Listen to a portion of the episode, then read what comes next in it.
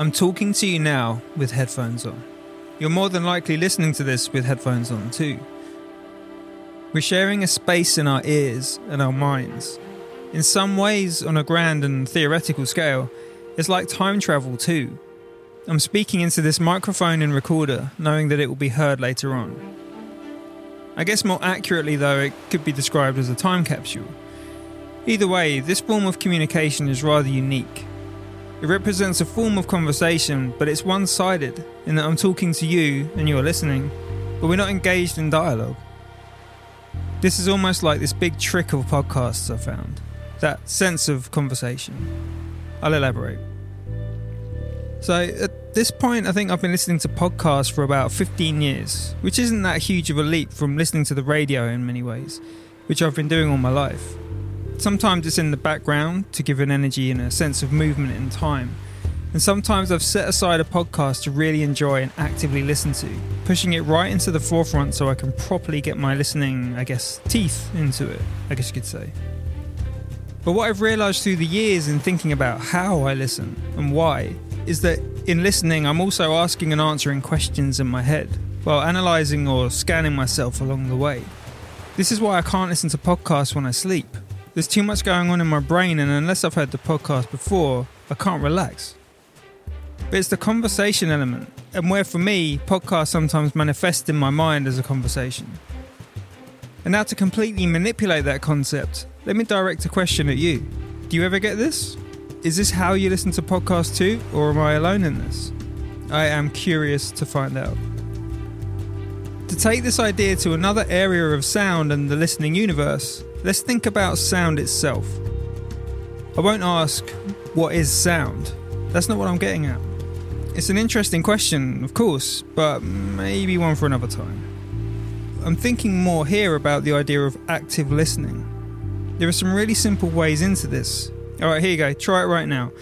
I'll just give you something to try yourself, and then invite you to pause this and come back once you've tried it. Does that sound okay? Alright, cool, let's try it. So all you need to do is, with earphones removed, and whether you're on the move or completely still, start to focus your ears on the sounds that are happening around you. For example, if you're in a cafe and you hear a clutter of cups, aim your attention there and see how many sounds you can identify within that clutter. Pick it apart. Atomize it. How many cups clattered? What sounds are you hearing while it's all happening, to your left and your right? It's impossible to take it all in simultaneously, of course, but it's more about aiming your focus and thinking about what's reaching your ear, teasing apart the cloud of sound, and thinking about what each of those sounds are. I'll do the same actually. Wait, let me take these headphones off and I'll join you. Okay. Alright, feel free to pause now and come back in in a minute or two, whatever's good for you. I'll meet you back here.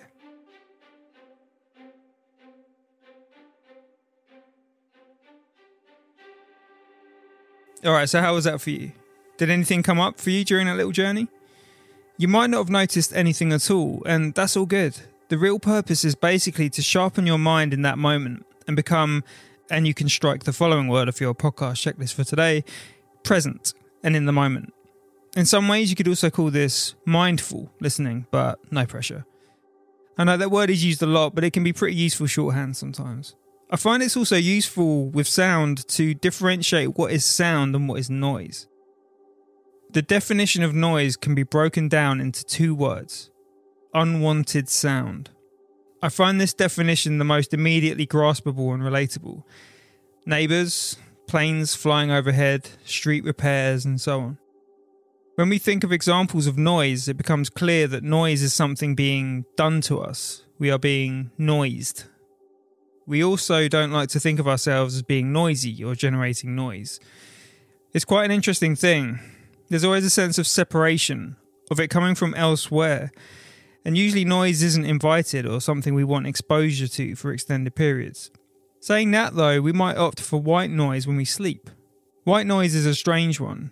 It's basically a sound which contains every frequency at once. This is why it helps for sleep. It kind of masks everything and eliminates distractions in those moments when we need our minds to settle and prepare for sleep. This is just one example of how we can harness noise for our benefit, and it makes unwanted sound suddenly become invited sound.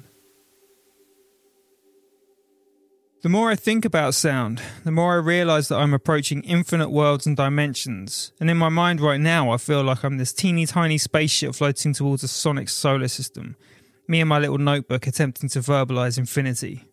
So before I get swallowed up entirely by the audio cosmos, I'll put an ellipsis right here, with a to be continued marker, and we'll meet back here soon. You are listening to the Blue Mind podcast from Haeckels in Margate. Think of this as your auditory escape hatch, safe space, and your world within or outside of the world. It can be an escape or an entrance, a journey of discovery or straight up relaxation time, whatever works best for you. I am your host, Buddy Peace, and mine will be the voice you'll hear narrating throughout. As you may have successfully deduced from how we began, in this episode of Blue Mind we will be exploring the infinite world of sound, investigating, exploring and ruminating, and we will be joined by a practitioner and expert in the field. I spoke to Professor Angus Carlyle. Actually, before I get going on introductions, I'll let him speak for himself. Angus, the floor is yours. Yeah, and if I and if I get the wrong tone, just interrupt me and, and say do that, do that again. Yeah, hi buddy, I'm Angus Carlyle and I'm a Professor of Sound and Landscape at the University of the Arts London. Now this title may reveal everything some of us need to know, but it's not always as simple as it sounds, so let's dig a little bit deeper, shall we? So I guess a shorthand description of what I do is I'm very interested, as my title, Professor of Sound and Landscape, indicates, uh, in the connection between where we live and what we hear. So a lot of the work that I do involves field recording and trying to make sense of different environments through field recording, which is the use of microphones to capture sounds within the air, or within water, or through solids to provide a representation of a particular place. But that is most certainly not all. As with most sonic explorers, there are many more outlets and streams in which Angus spends time. All different but linked with through lines and I guess what you could call connective audio tissue. Alongside this uh, emphasis on sound, I also work with photography and film and text. So some of what I do is to write almost sort of diaristic responses to different environments. And in doing that, sometimes the sound part of the equation is not amplified. So there's not necessarily something to listen to, but I, as a person in particular environment, experiencing a particular atmosphere, have used listening as a way of accessing what's going on, how to make sense of it. So historically, quite a bit of my work involved engaging with environments at some distance from where I actually live. I've done a number of projects in Japan, some projects in Italy. In recent years, I've kind of pulled those horizons in and made a deliberate choice to work in the environments which are close at hand. So I'm two books through a trilogy of books which are about the experience of exploring on foot a series of environments that I can get to from my front door. So instead of going on a thirteen hour flight to Japan and then taking another two hour flight to go to an outlying island of Japan, in the southernmost archipelago, I'm walking out of my door and going to some urban woods and exploring those. So although sound and landscape are the two dimensions which um, structure what I do, it's not always the case that I manifest that relationship through making a recording. And instead what it might be is that there's a kind of listening attitude that's present, at least to my mind, in what I do. I think the idea of local sonic exploration and what Angus just said there, this listening attitude, is wonderful. And I wondered actually if this idea of looking in nearby places for potential sound studies was something rooted in some kind of response to twenty twenty's lockdowns. So in a sense, encouraging people to go and capture sound nearby, retaining and making the most of that listening attitude. It goes much deeper than this, it turns out. Yeah, I think what you've just said there encapsulates some of the motivation that informed this choice to try and scale back the kind of distances um, involved in these collaborative projects that I got involved with in Japan and in Italy. But there were other factors as well. So one of the factors is, for me, I became conscious of a certain irony where some of the um, conditions that I was exploring involved environmental stress. So there was an irony in investigating experiences of environmental stress through travelling in an environmentally destructive manner to conduct those investigations. And there's a very particular project that I worked on that created kind of echoes in my mind that wouldn't subside and made me consider and reconsider what it was that I was doing. And maybe it's a good idea to talk about that project so it's not too opaque. In two thousand eleven, an anthropologist called Rupert Cox, an environmental scientist called Kozo Hiramatsu, and myself began a collaborative project which was situated in a farm in the middle of Japan's biggest airport, Narita Airport. So this project Angus is referring to is called Air Pressure. I'll post links to it in the show description and you can have a look in some detail, as the imagery is really great and really gives you an idea of the terrain. But don't go looking just yet. This is Theatre of the Mind, so let's get back on track. We lived with a farming family who ran an organic small holding, really beautiful soil, incredible crops of great variety and really delicious to eat. And they were the last people holding on to a life in the middle of the concrete, glass and steel infrastructure of a massive international airport. So they lived in a farmhouse that was once one of many that inhabited these valleys and the plateau where the airport is now built. The irony for me was that the thing that made these farmers' lives so complicated and so difficult and so traumatic was the thing that had delivered me to their front door, the airport. So I needed to use international air travel to get to this place, to create this collaborative project that we could work on together to document these people's experiences. And we were particularly interested in the kind of medical effects of exposure to extreme levels of noise. And the noise levels were very, very profound. The big jets would come in something like forty metres above their farmstead. When you see how big these are from underneath, the whole sky is occupied by reflective steel. You can see the heat coming off the engines, and the sound levels are really scary. It's difficult for me to say they're scary because for me it was just two weeks during the planting season and two weeks during the harvest time later on the same year, and that was it, my experience, whereas they've been living there since the airport started to be constructed in the sixties. So that kind of crystallised this sense that maybe there was something that I needed to consider more carefully about the environmental cost of these long-distance projects. So when you asked me why it was I decided to scale back the horizons on the kind of work that I was doing and to work more locally, one of the factors was about the environmental damage that might be involved in long-distance travel. There's a real self-reflection here, which isn't always a part of the process in a project. There's often an understandable kind of A to B approach, but I feel like with this project Angus was involved in, there was a C point as well as A and B.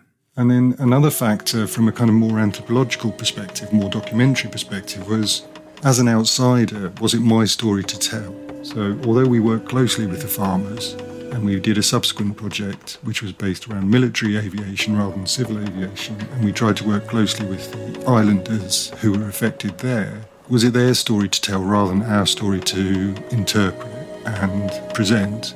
So that was another factor. And then I guess a third factor was about this question of accessibility that you brought up, which was that there's a kind of exoticism involved in both these Japanese projects and the Italian projects that I did. It's about finding the marvellous in the distant. And I guess what I wanted to do was to find the marvellous in the very local, in the stuff that was to hand, the stuff that you could walk to, and other people could too. So it felt more accessible to try and create some works that responded to the local environment. Finding the marvellous in the very local. It's a really great phrase right there that leapt out at me immediately. I think in many ways that's also what happens here at Haeckels. The link with the ocean is tight and ever-present, but it is, for us here in Margate, local. And what continues to make me smile about that is something so simple, and that's how it links us all. I'll pause on that before I sidetrack off into a sub-podcast about how awesome the sea is, but I know that for those who do live by the coast, that marvellous is definitely local and is always there. For others who live in the country, the city, or wherever we all make our homes, there is that marvellous that is local to all of us. It's not always immediately obvious, but it's a very grounding and inspiring open window to have in your mind. But to come back to what Angus mentioned before this, about whether the story of the farmers in Japan who lived and worked under the constant shadow of air travel was indeed his to tell, this hints at some of what I feel is the philosophy underpinning his work. It's not just recording and presenting of sound because it sounds good. I mean, in some cases this is enough, but there are more detailed and layered considerations in what he's doing. And it feels like they are something of a guiding light in the work, or if not that, then a kind of foundation on which it all sits.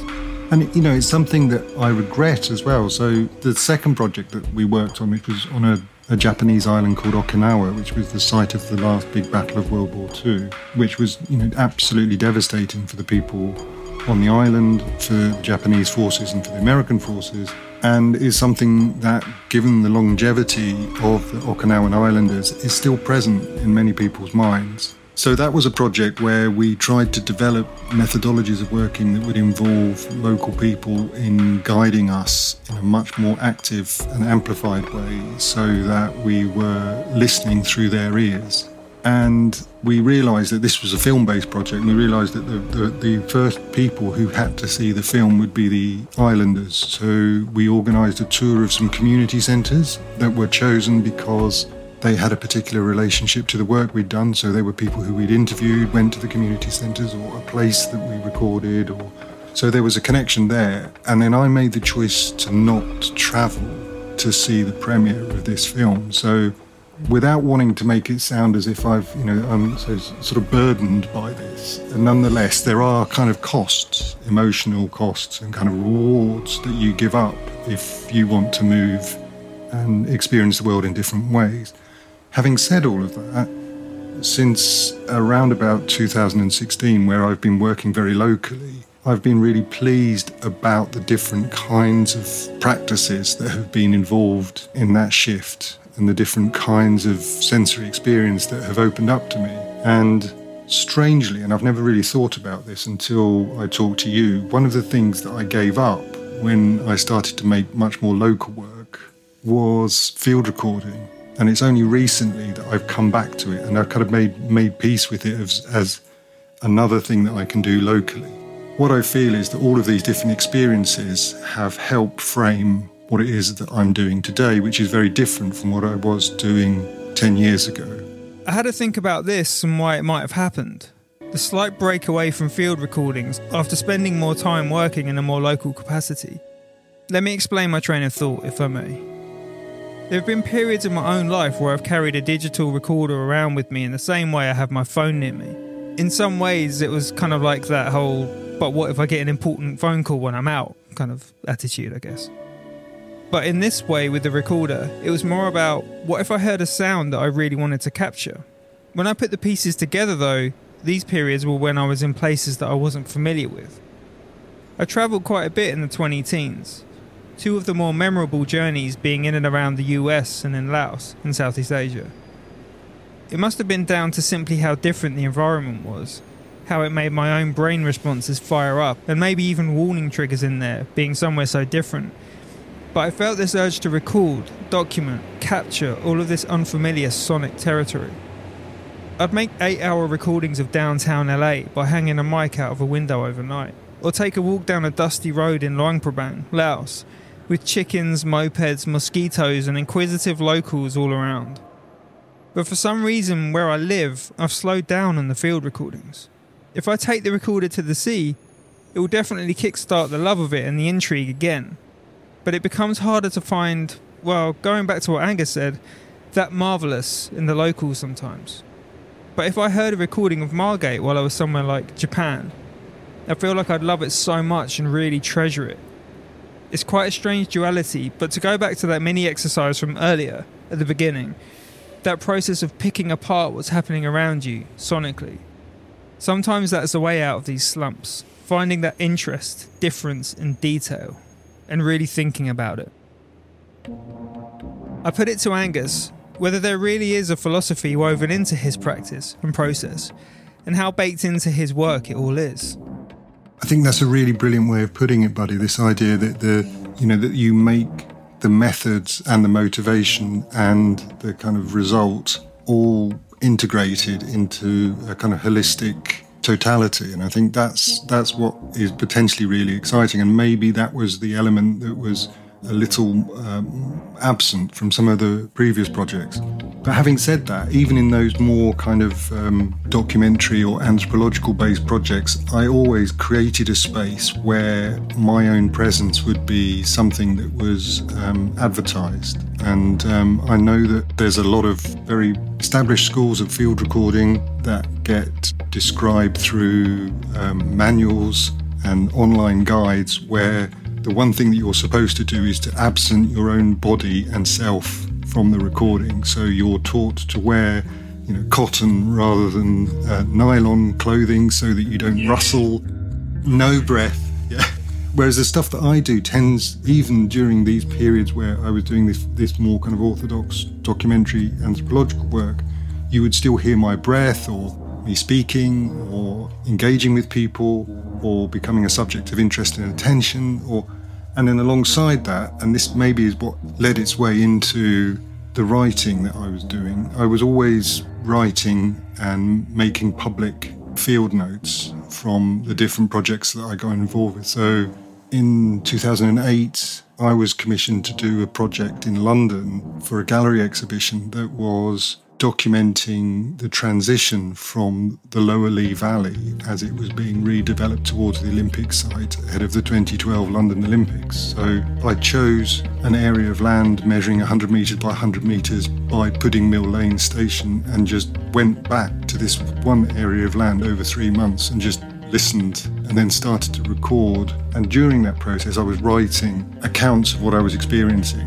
what I was missing, what I was hearing, how I was getting there, how I was experimenting by putting on a high-vis vest, and would this make me blend into the workers who were starting to come into the site? Would it mean that the local school kids would leave me alone, or would I actually become a magnet for people asking if I was doing some industrial testing? Or so I've always been interested in, in creating this kind of narrative outside the texts, and sometimes that narrative becomes vocal. Like so that with that London project, which was for a gallery exhibition, My, I read my voice into the environment, so I read these notes back into the environment, and then that became what you heard in the gallery, my voice and the different sounds of coots, of diggers, of workmen talking, of school kids throwing rocks in the canal. Yeah, so sometimes these elements of your work, and I'm sure this happens to anyone, that were previously kept at a particular scale, over time start to become more and more prominent, almost without you perceiving them to be. This attitude towards sound recording could be seen as almost anarchic. As Angus says, there are some schools of thought which truly believe that the person recording must be removed without trace. Not even removed, more like they were never there to begin with. I understand this if you are capturing specific sounds, or if your focus is on an area or a group of people, an object, and so on. Having sounds coming from your clothing, breath, handling of equipment and so on can be total taboo, and also quite distracting at times. But it doesn't have to be a hard and fast rule. There are times, of course, when sounds creep in and it can sound like an accident, but when there's intention behind it and the person recording becomes a part of the fabric and the context of the piece itself, it verges on art. And perhaps at its most extreme, performance art. And so by the time I got to about two thousand sixteen, I was writing things without doing the field recording part of it. So I interrupted Angus at this point to put it to him that it was like transcribing of sound. Yeah, you've said it better than me. I mean, that that's a really lovely way. I'm going to use that from now. So transcribing the field recording. So that's that's literally the case. And in that London project, I did that really literally, where I would use a pen to record a, a sound wave. And, and I think this is really interesting. And I think this is part of maybe one of the exciting things about what's happening to field recording at the moment is that it's gone from being something that's very forbidding and uh, apparently inaccessible to something that people can contribute to by using a smartphone, relatively cheap equipment, and a lot of imagination. And um, in you know the period of time that I've been investigating the relationships between sound and environment, there's been an enormous explosion in attention of lots of different people to field recording, and then alongside that there's been a, an equal expansion in how many people are contributing to lots of public field recording projects. So if you look at like online sound maps, some of them have huge numbers of contributors. And yes, when you look at the map as a global map, it tends to be the north and in industrialised countries who are most active in their contributions, but that's changing too. And um, I think that it's very exciting that things are changing like this, and you don't need this extremely expensive dedicated kit to do something. We'll return to Angus Carlyle very soon. In the meantime though, let's take a pause at this point in the Blue Mind podcast from Haeckels to rest our ears, our minds, and if this is available to you, entire bodies while we take a thought break. So if you're unfamiliar with the podcast, the thought break is a pause in the proceedings to reflect or to absorb, to be still, and to let sound wash over you. It's a moment where, instead of tapping the pause icon on the podcast itself to take a breather, the work is done for you, and the pause takes the form of a collage of recordings. This collage is assembled free from environmental context and unrestrained by geographical location, and created specially for meditative moments to recharge your batteries and simply leave on, be it in the background while you jump on an errand or two, or in the foreground while you sit, breathe, and quite simply be. I'll bring you back in when we're approaching the re-entry into the podcast itself, but in the meantime, take a few minutes to indulge in the act of allowing sound to just wash over you. Alright, back soon.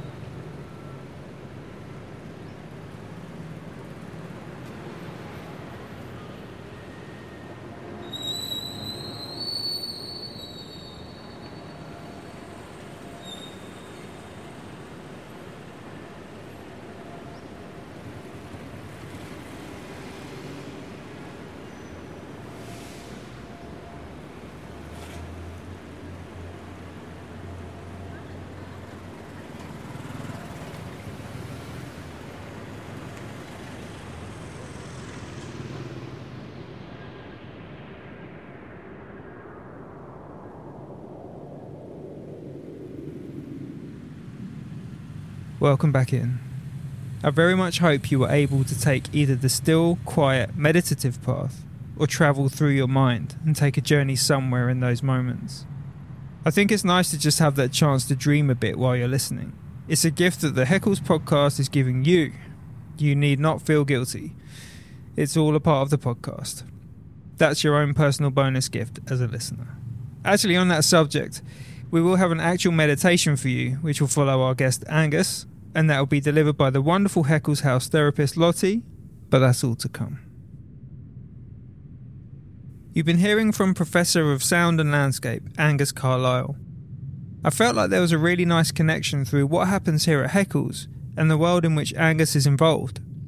Of course, Haeckels delivers ocean-derived therapies and treatments, to sum it up in a few words, but the environment, the landscape, the ever-simultaneously inviting and aloof sea, you could substitute those words for empathetic and unforgiving, the sea contains multitudes, as we all know, and of course the sounds around us, whether in Margate or where you're currently listening. It all plays a part in what we do here, and life in general. Not only that, but the therapy side of it all in Haeckels House and in the London store. Sound is an integral part of these as well. But let's get back to Angus. We were talking about the democratisation of recording equipment and how so much equipment which has in the past times been very much out of reach for so many of us, but through advancements in technology have since become available through much more affordable means. I wondered how Angus felt about the availability of equipment, and this is an interesting moment because I soon realised that what I was asking was all wrong. I'll admit it. I basically asked if he thought that we all might be missing out on a level of audio quality through having wider access to recording gear.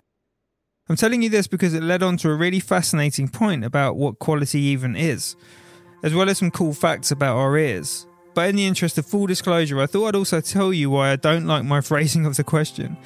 You know what, I'll include it here, but just know that I was sort of kicking myself not long after. I often wonder if, because you can do it on a on a phone or anything, whether that speeds up getting from the idea to the result, or whether there's just a spontaneity to it, or if you would get a much better, more accurate result with better equipment, perhaps. Yeah, I think what you've asked me there opens up so many different dimensions to it. I think it's a really brilliant question, and there's lots of ways to try and answer it. I guess the simplest answer that I can offer is no, it doesn't reduce the quality of what's on offer that people have access through these cheaper devices to making audio recordings. I, I genuinely think it increases it.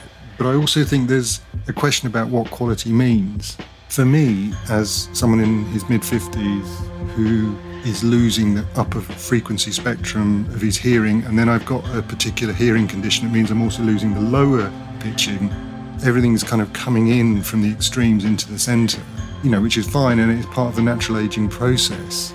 I can look on a screen and I can see a computer displaying a sonification of the field recording. So I can see in colour a spectrogram representing where all of the different frequencies are placed and the kinds of energies of the sound. But if I'm listening, I'm not necessarily hearing very much of that. So I think the question of quality and issues about compression on a smartphone, audio to digital converter, is one thing. But then there's another thing, which is, for me, I- I'm reluctant to promote a kind of virtuosic listener, because I think everyone listens differently. So if I take my headphones off and, and look at my ear, the shape of the ear, all of the different parts of it, so it's the, the kind of outer ear or the auricle, um, has all of these amazing different components to it. It has the lobe, has the tragus, it has the helix, it has the, all of these different parts of the ear, and everyone's ear is different from everyone else's, to such an extent that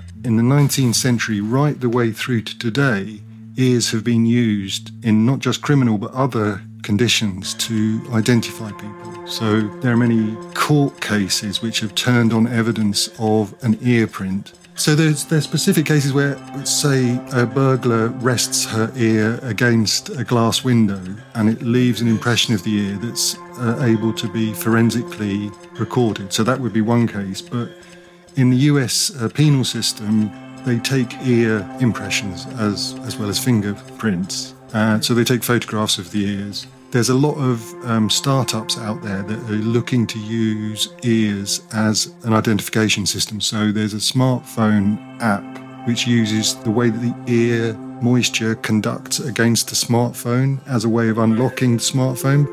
And then I've seen one that's even more sophisticated than that, which is, this is again a kind of speculative technology, but they send a sound into your ear and then it bounces back using the individual shape of the ear to be reflected. And then that sound is examined, and if the shape that comes back matches the shape that they already have as your ear, then the phone gets unlocked. Otherwise it doesn't. So in all of these ways, the ear is morphologically unique. And that, for me, is a kind of token of hearing's uniqueness. So I think it's dangerous to establish a kind of standard against which hearing becomes quality. And some people hear better than others or listen better than others. And I think they listen differently, and that's not always the same thing. And I think with some of these projects that I've worked on, in places of great environmental stress, I think there's a tendency for people to shut down their hearing, whether physiologically, under the impact of very severe stresses. And that's why you get things like industrial workplace ear damage, because your, your ears are being damaged beyond the ability to respond to the auditory environment, or they do it psychologically. They deliberately shut themselves out of what's happening. So I remember we once asked the Japanese farmer who was tilling this amazing organic farm in the middle of the airport whether he listened for pleasure, and he's, he he shrugged and said he couldn't. He could no longer hear the world as a positive place. So I think all of this is an interesting sort of revelation of the extent to which our hearing is special in its unique identities. And so as long as the smartphone or other device that allows you to participate in field recording can reflect that uniqueness, I think it's going to be great. And I think the uniqueness will come in how you hold the smartphone, or where you hold it, or what you do with the resulting sounds and how you compose with them. And I think that will retain this uniqueness. I think that's amazing. And I actually really enjoyed having that double back on something I was curious about, which led into something I knew nothing about. I didn't know ears were being used as identification. No idea. But it makes sense. Our ears truly are as unique as any other part of us. Similar on paper, yes, but when you dial up the detail even a fraction of a degree, the individualities begin to reveal themselves. So of course, the idea of quality, in whatever vague sense to which I might have been referring, is almost redundant. How can there be a standard level of quality when we're all hearing things so differently? And what is quality? How accurately a recording captured an event or sound? The recording technique? The sound quality itself? It can mean so many things. But I love where the answer went. I'll definitely keep that in mind when I use words like quality in the future. There's also a whole idea of who defines quality too. This thing runs deep. Something I also wondered about while we were talking was actually a feature of this very podcast. As you may have noticed, every now and again, the sea will make an audio appearance. Let's say hello to it right now, in fact. Now, this is an old-fashioned expression, but sometimes in a film review, you'd hear the critic saying that, for instance, New York really plays a supporting character in this film. I mean, I say old-fashioned, sometimes it genuinely feels that way in a film. I don't say that to diminish, but there's a hint of that here in the podcast.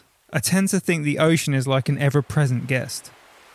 In my mind, and as a listener you might be able to tell me, this has a natural effect on the ear, which appeals to those parts of the brain in tune with nature and ready to receive information from the natural world. That, that's a really interesting observation, buddy, and I think maybe that's a kind of counterexample to what I said about the uniqueness of hearing and listening, because it does seem that a lot of researchers are confident that one of the things that we do respond positively to are sounds of nature, and this is called, amongst health researchers, they call it the biophiliac hypothesis, which is a, a kind of natural love of those sounds that uh, and, and perceptual, you know, sounds and sights that we relate to nature. The biophiliac hypothesis. This isn't something I'd heard of before, and even though it's a term one might be able to deduce from the words themselves, I did a little digging and found that it was coined by a biologist and writer called Edward Wilson. He wrote a book called The Biophilia Hypothesis, the definition being humans' innate tendency to focus on living things as opposed to the inanimate. I was working on a project that was exploring the sounds that were experienced in an intensive care unit in a hospital. And so this involved us doing field recording in an intensive care unit in London, and then taking those field recordings and then building a virtual translation of that intensive care unit in a training hospital. So we used lots of different speakers to recreate the sound levels, and we calibrated these using special instruments called sound pressure level meters.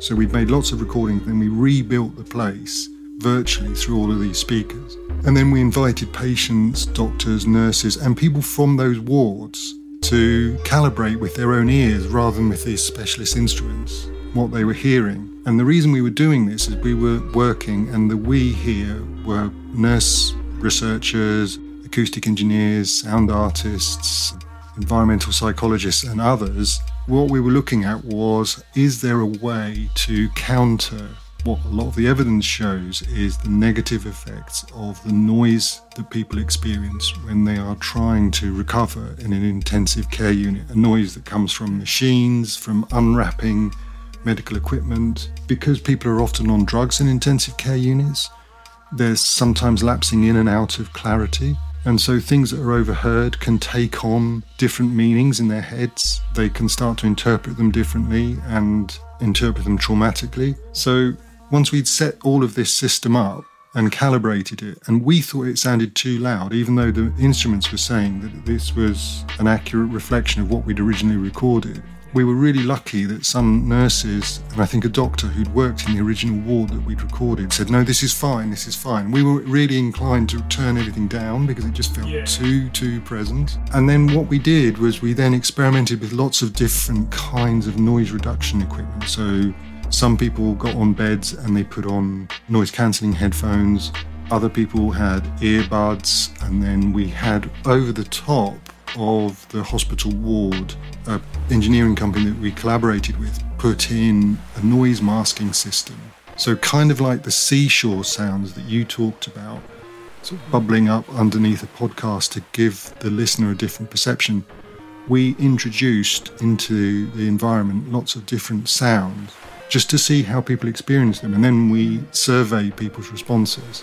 One of the sounds that we used, and this was inspired by what you just said there, about the sea sounds. We we used um, the sort of trickling of a mountain brook and bird song, and just to see what people felt about that. And it definitely was the case that people reacted positively to the sound, but whether they reacted positively to the sound and the noise combination was something that was beyond our ability to measure. And this project came up, we ended up writing an article in the British Medical Journal about it, but we didn't really pursue it further because there are so many variables. But I think a lot of people are looking at this anyway.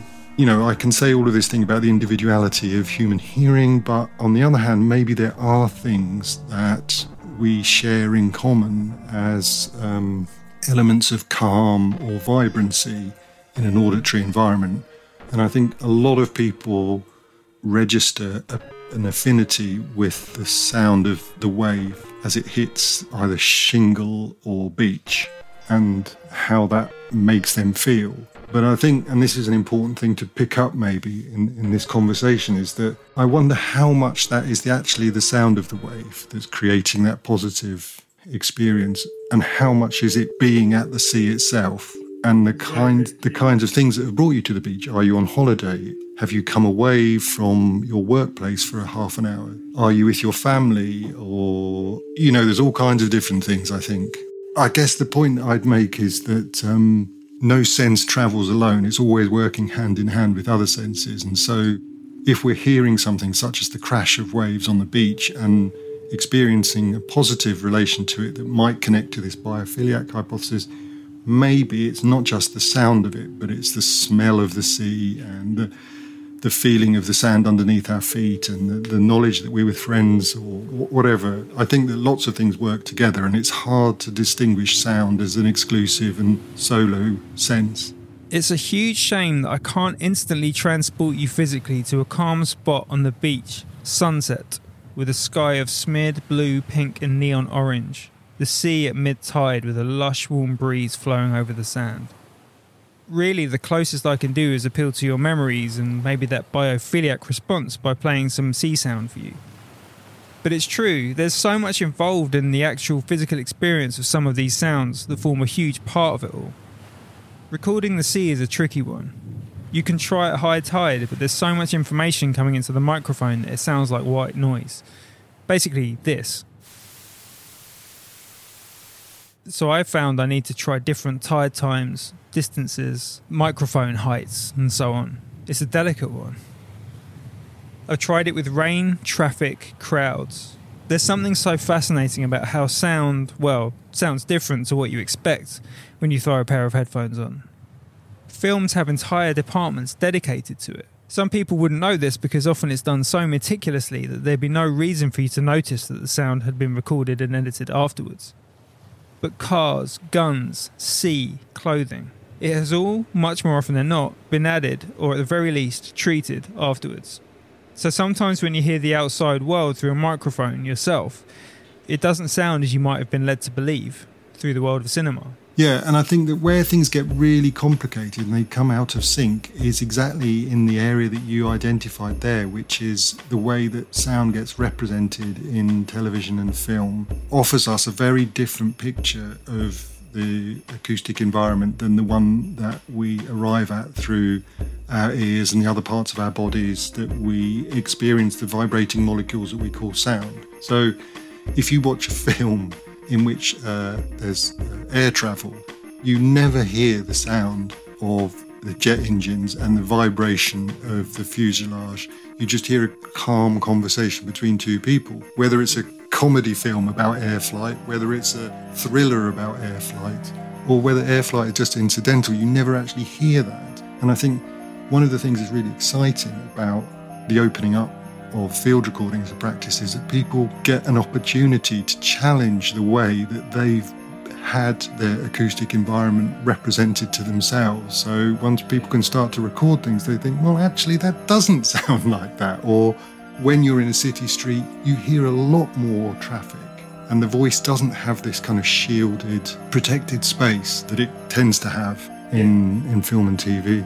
And I, I'm not necessarily saying that there's a problem in that, but I, I do think that what it does is it, it lets people, maybe it creates a certain disappointment when people realise that their city doesn't behave like the represented city on on, on there. And, and I think that that does affect how you treat field-recorded material. I think rather like going back to the example of where we knew that we'd recorded the hospital accurately using very expensive mics on tripods that had been carefully situated and calibrated, and then we ad- adjusted the, the values so that when we used a sound pressure level meter, the same reading came in our um, virtual hospital ward as it did in the real hospital ward. Even though we knew everything was right, when we listened to it, its presence was so profound and pronounced that we didn't believe the instruments in front of us, and we didn't believe what we had done with the recording. And what we needed was a human voice from the nurses and doctors and patients to say, no, actually, this is right. This is right. We know this environment, and uh, what you've done is accurate.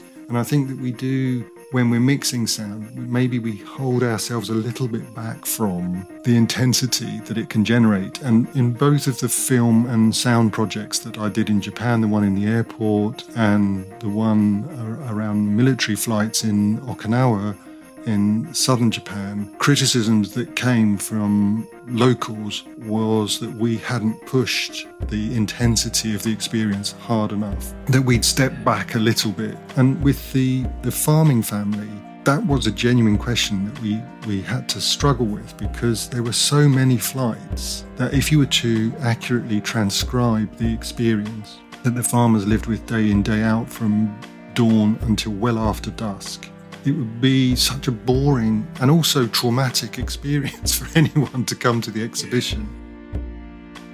I mean, I'm not very good at meditation, but I know that there are meditative practices that allow you to find a quiet inside yourself that um, steps back from, you know, external stimulus, whether it's noise or anything else. So we know that people can tune out of the environment that they inhabit, whether for reasons of trauma or because they want to find something really beautiful and positive elsewhere, or because they're paying attention to something that someone's whispering to them. But, you know, we, we know that the ears, as connected to the brain and the rest of the body, are able to filter themselves. You know, you don't need a software to do that. We're doing it all the time. No, no, I think what you just said there is one of the reasons I think that hearing becomes this incredibly sensitive membrane between us and the outside world, because what we have as twenty-first century... Are we in the twenty-first century? Yeah, what we have as twenty-first century human beings is the remains of an evolutionary system that was developed as a warning system. So anything that comes in the ear is something that's coming in and being processed in exactly the way that you just described. It's being processed in order to determine what kind of threat it constitutes.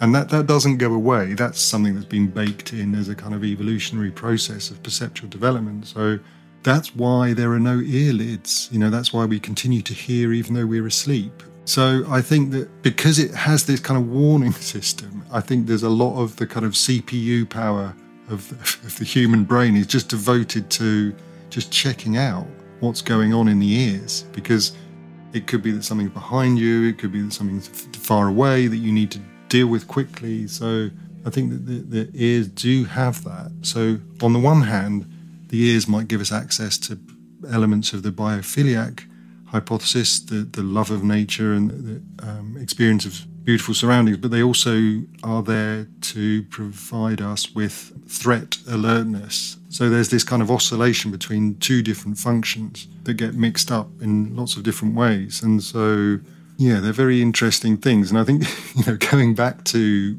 when, you know, when you spend time looking at people's ears, you, you realise how much they're different from each other. And I think that that difference is something that is a reflection of a perceptual difference too.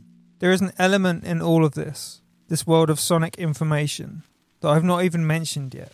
Our discussion didn't branch out as far as to even get started on it, to even scratch the tip of the surface of the iceberg of it. And I'm confident that it would constitute an entire podcast in its own right. But as Angus was talking, I thought about people who are born without hearing and those who lose a portion or all of their hearing in their life. Through a series of bouts with tinnitus throughout my own life, tinnitus being essentially this sound happening in your ears at most times, I've come to truly appreciate and be ever grateful for whatever hearing I do have left. I'm aware that this hearing may not be permanent, and I can honestly say that every day I do give genuine thanks that it is here at all. Angus also brought up the idea of earlids, which I've often thought about, especially at night when, over the past, I've certainly had moments where I do anything for a worldwide mute button. Admittedly, this is a somewhat selfish desire, but I'm sure in more sleepless moments of the night, a lot of you can relate. But I guess it does make sense, the idea of having no earlids. And of course, this is in the scenario of a hearing world, I will add, that our ears are open and ready to receive information at all times. On the subject of hearing, though, it would be so interesting to construct podcasts that are accessible for everyone of all hearing levels at all times.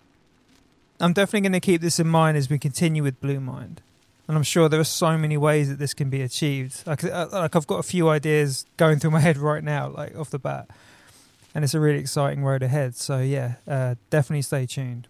I'm going to work on that. And while speaking of excitement, I meant to ask Angus, what excites him personally about a project? What are the triggers and sparks? How does the process begin for him? I think in the majority of cases, it is a happy coincidence that has been the catalyst for a particular project. So for all of this work that happened in Japan, all of that is related to meeting the two other researchers. So Rupert Cox, the anthropologist, and Kozo Hiramatsu, the scientist. So meeting those two by accident in two thousand six led to the project in, in Narita Airport in two thousand ten, two thousand eleven, and then this other project called Zawawa, which is in Okinawa, and we've been doing that since two thousand eleven as well, but the most intense period of working on it was between two thousand seven and it's still going on now, actually, two thousand seventeen, sorry, and, and still going on now. So all of those things came from a moment of coincident encounter. But I guess what made them um, stick compared to all of the other potential coincident encounters that, that happened all, uh, at the same time was that we all three shared a curiosity about what could be done in sound that couldn't be done using perhaps more conventional documentary means, particularly for the scientist, for Kozo Hiramatsu.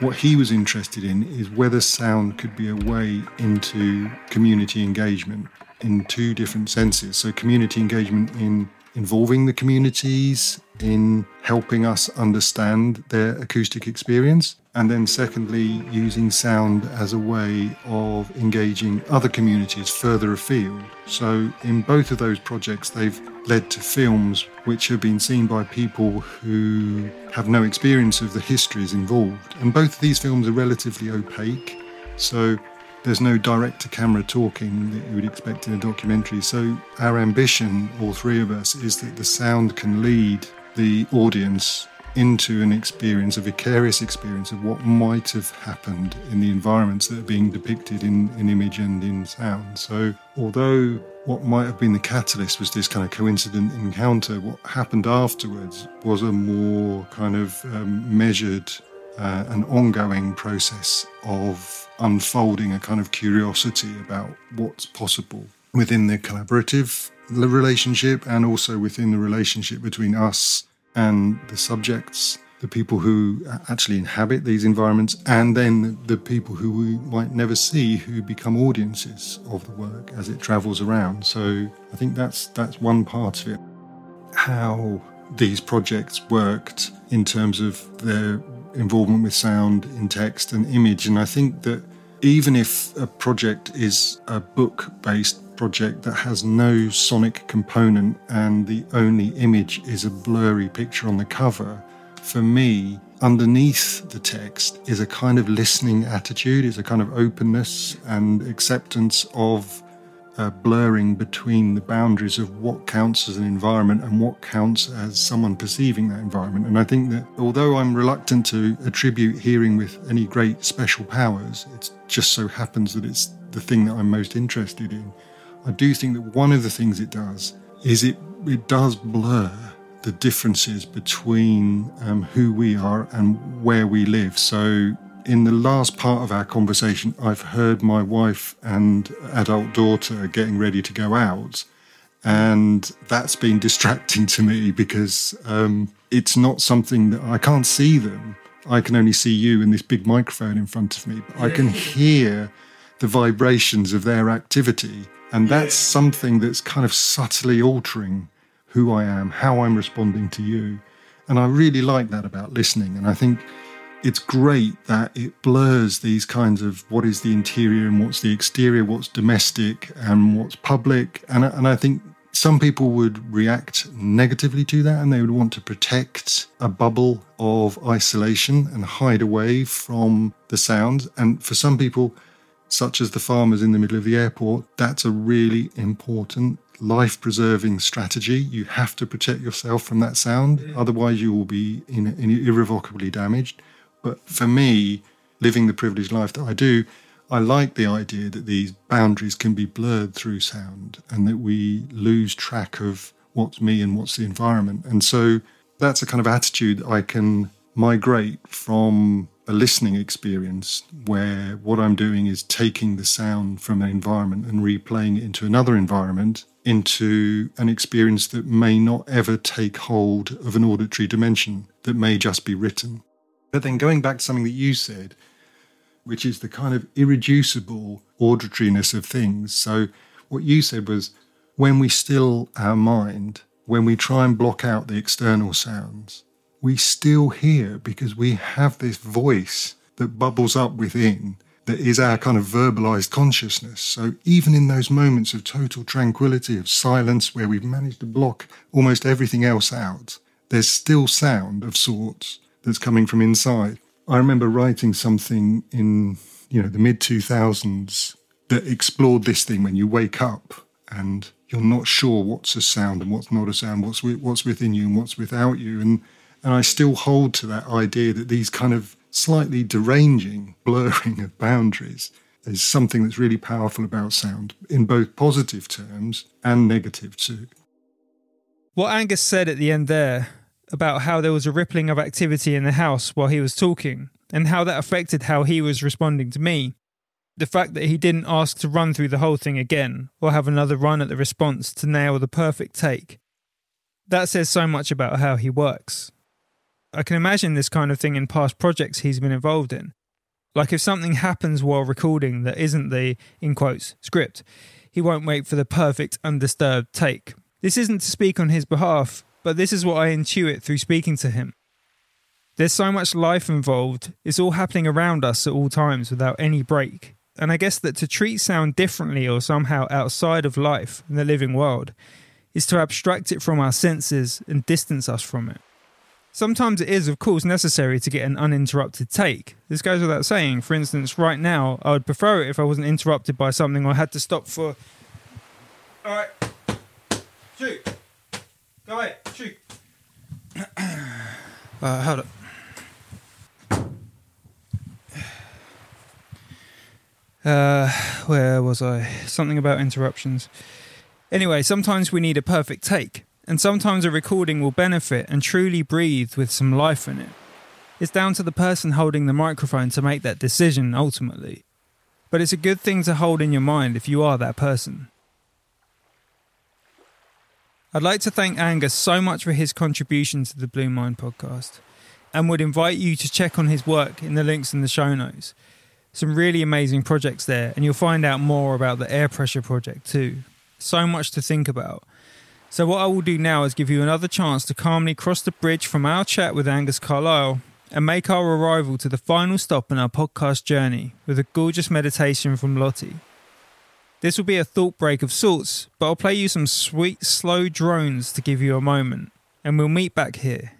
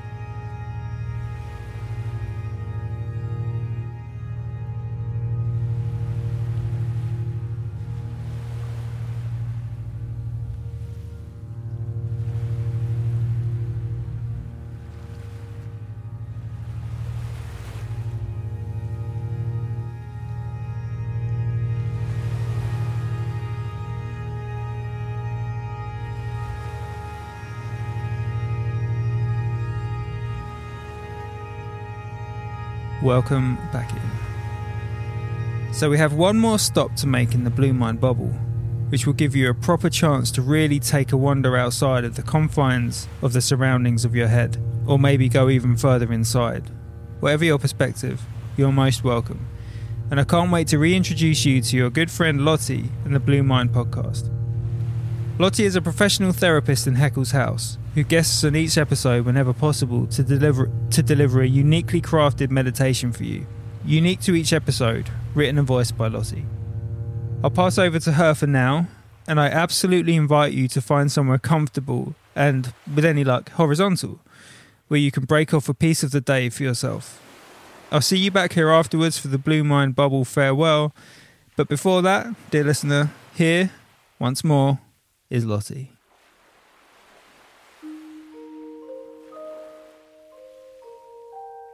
Hearing is a subconscious act where the mind is not involved, whereas listening takes place in conscious thought involving the mind. The sounds we hear are usually out of our control, and we like certain sounds that we hear a lot more than others. But we should greet them all with an open curiosity and not try to control what we can't. So if you feel comfortable doing so, we're going to gently close our eyes and open our ears. Bring your attention to the muscles around your ears and the tiny muscles inside your ears, and let these muscles relax. Now take a deep breath down into your belly, hold it for a second, and then exhale and notice the sound of your breathing. Take another deep breath in for the count of four, Hold it for a second. And then exhale. And when you exhale, make a noise so you can hear that sigh coming out and notice the vibrations in the air.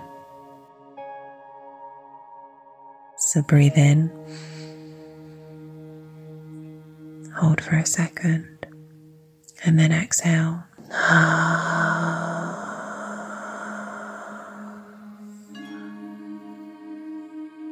Hear the other sounds that may be taking place around you, whatever they might be. The sound of my voice, music, a busy road outside, birds, a washing machine, whatever the sound is, just let it wash through you, because there's absolutely nothing you need to do. Feel a sense of space inside yourself. We don't have to hold on to any of these sounds or try to fight against them. Just greet them with openness and let the vibration pass through you. And you can take this understanding with you into your day. Now carry on meditating like this for as long as you wish, and whenever you're ready, slowly come back into the room.